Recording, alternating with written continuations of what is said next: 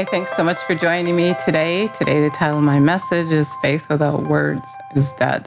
Let's acknowledge Jesus. Jesus, we thank you and praise you so much that you're so in love with us and you want to do good for us, that you want to teach us how to live well in your kingdom.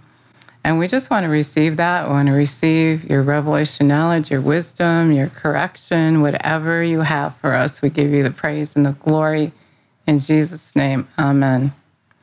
Isn't that exciting? God is so good, and he actually took the word of God out of context. He said, faith without works, um, words is dead. James two seventeen tells us what um, the word actually says. So faith, if it doesn't have works, deeds, and actions of obedience to back it up by itself, is destitute of power, inoperative, and dead. And really, faith without your word is dead. And we read um, last week um, in Matt on um, Mark eleven, Jesus explained to us that in verse twenty-three, that we had to say to the mountain. He said, if we say what we say when we say it, um, that really means that we believe and we'll get it. And then the next verse, he said, because you did, because you said, then it qualifies you to ask and then it'll be done for you. And really, the revelation was just that, that if we believe what we say is going to happen, if we're having faith and we believe it, we're going to say it. And then if we say it when we ask, that really is proof that we have believed it, and then we will get it. And so that is what he's saying today as well. He said, if you have faith, then your words are going to be as faith. If you're believing something, then your words are going to be what you believe. And you can tell the difference in people that believe and people that don't believe. People that say they believe, but they really don't believe because they don't say that they believe. So what I mean is they say that they're believing God, for example, for healing, but then their words just don't, their everyday words, their conversations don't match up with the Word of God, which really shows me they are ignorant of the Word of God. Romans ten seventeen tells us that faith comes by hearing the word.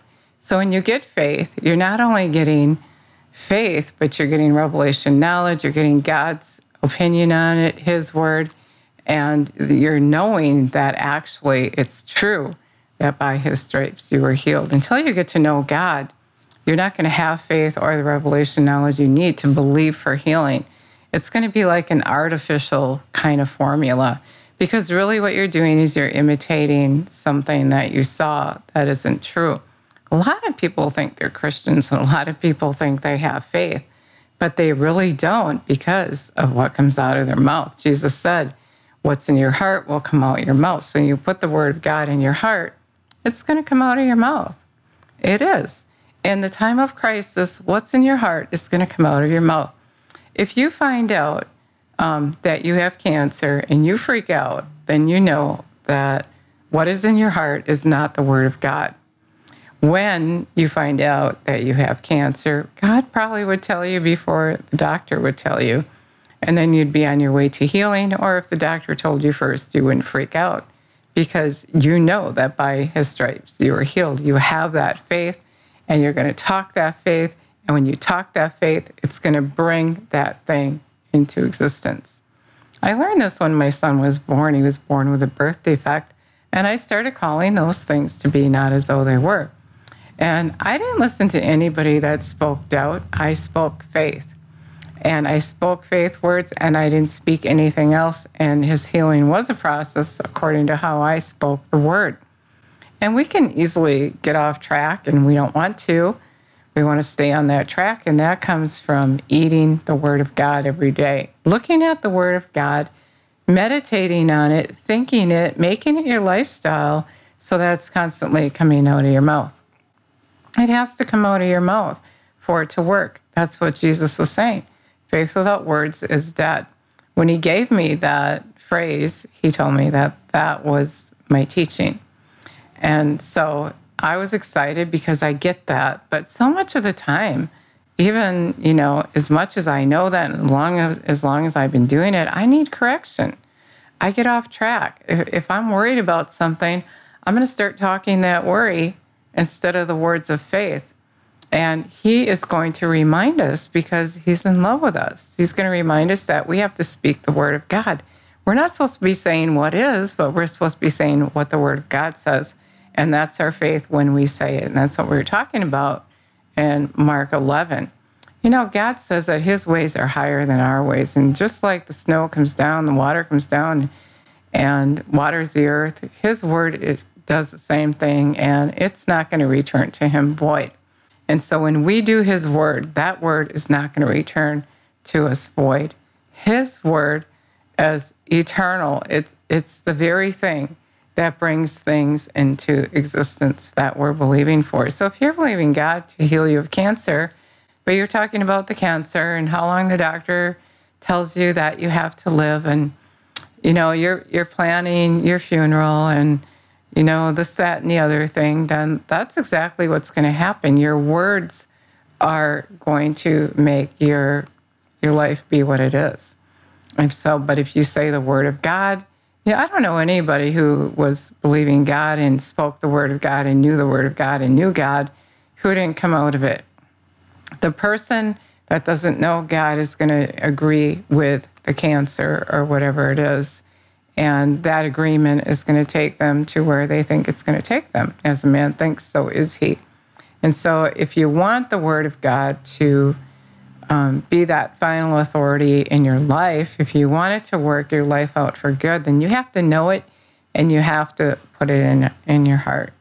Jesus said, out of the overflow of your heart, your mouth speaks. And so you got to get the word in your heart. And, and in Mark eleven, Jesus said, if you have constant faith, which means if you have faith all the time, if you have steadfast faith, we read in the Message Bible, if you embrace this God life, so if it's your lifestyle, then you can say what you want to happen, and then that will happen. Because if you say it, then when you ask for it, Jesus said, you qualify to get it. And so God is extremely good. And, you know, the thing that people don't understand with God is that, and God is just making it more and more clear to me um, for my life and to share with you, that he's not saying no, that his promises are yes and amen. But it's us. We have to do our part. We have to speak that word. Um, faith without works is dead, and a work is an action. We have to have action to our faith, and God is saying to us today that our words are in action. What we say is what we're going to get. It reminds me of a couple months ago, I asked him something, and I said, is this going to happen? And he said, what he said, what you say is what you get. I just love having conversations with God. He's like the smartest person in in the universe, and he's the one that you want to have conversation with. He's the one you want to tell you that you're going to be okay, and that I took those stripes for your healing, and if you say that, that means you believe that, and then that's what's going to happen. That's what he was teaching us. You know, um, so often when people get in a crisis and they don't know God, that confusion sets in, and it, it's really a, a hard time to quick get it together. And so you want to know ahead of time. You want to know the word of God. You want to know what he thinks. You want to know the directions that he has for you when you get in a situation like this, and just for your everyday life, so you don't even get in a situation like that. And um, I'm not going to get into why I made that comment today, but I just know that I'm supposed to say to you today that your words are stout against you. If you're not speaking the word of God, then you're not bringing his will to pass. You can't expect something to happen when you're saying something else. You can't be speaking out both sides of your mouth, because then you're a double-minded man, and a double-minded man won't receive anything from the Lord. And so God is asking us not to be ignorant of who he is and what his word says and what to do. But he wants us to be doers of his word. Hearers, get to know him. Find out what he has to say, and then say what he says. Imitate him instead of the people around you. Get off that wide path. Get on the narrow path, because he's coming. And he's looking for faith on the earth. And faith comes by hearing his word, getting to know him, getting revelation knowledge of how to operate in his kingdom right here on the earth. You know, um, I keep feeling God bringing this to my attention that Paul said that he asked God three times, and the world says God said no. And God didn't say no, and Paul didn't say God said no. He said Satan came to buffet him because Satan didn't want him to get too much revelation. And God said, my grace is sufficient. And God is saying that to you and I today. My grace is sufficient. I've given everything to you already. All you have to do is put it into action. Start acting it, speaking it, talking it, and making it happen in your life. That's what he's saying to us today. God is so good. He's so in love with you. It's such a simple word.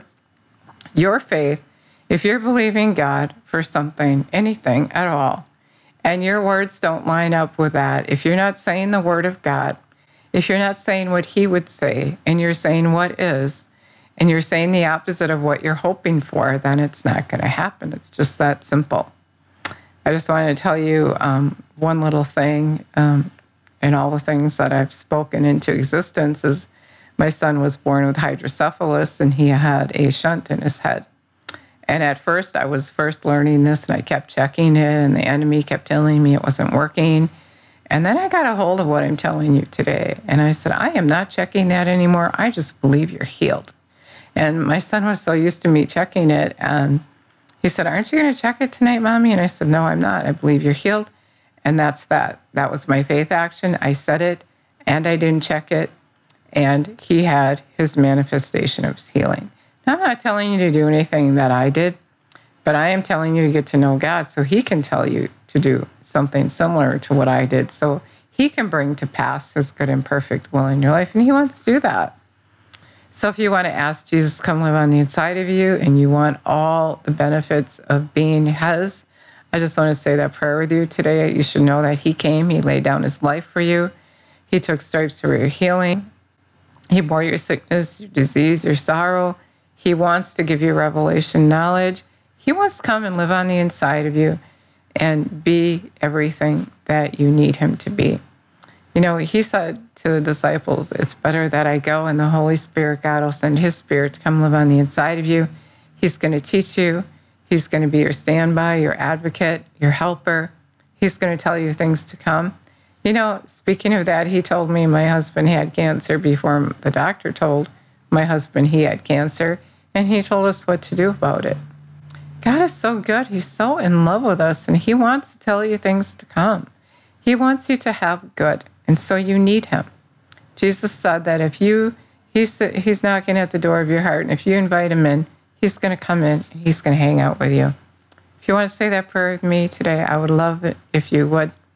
Dear Jesus, we thank you and praise you that you want to come and live on the inside of us, and we invite you right now to do that.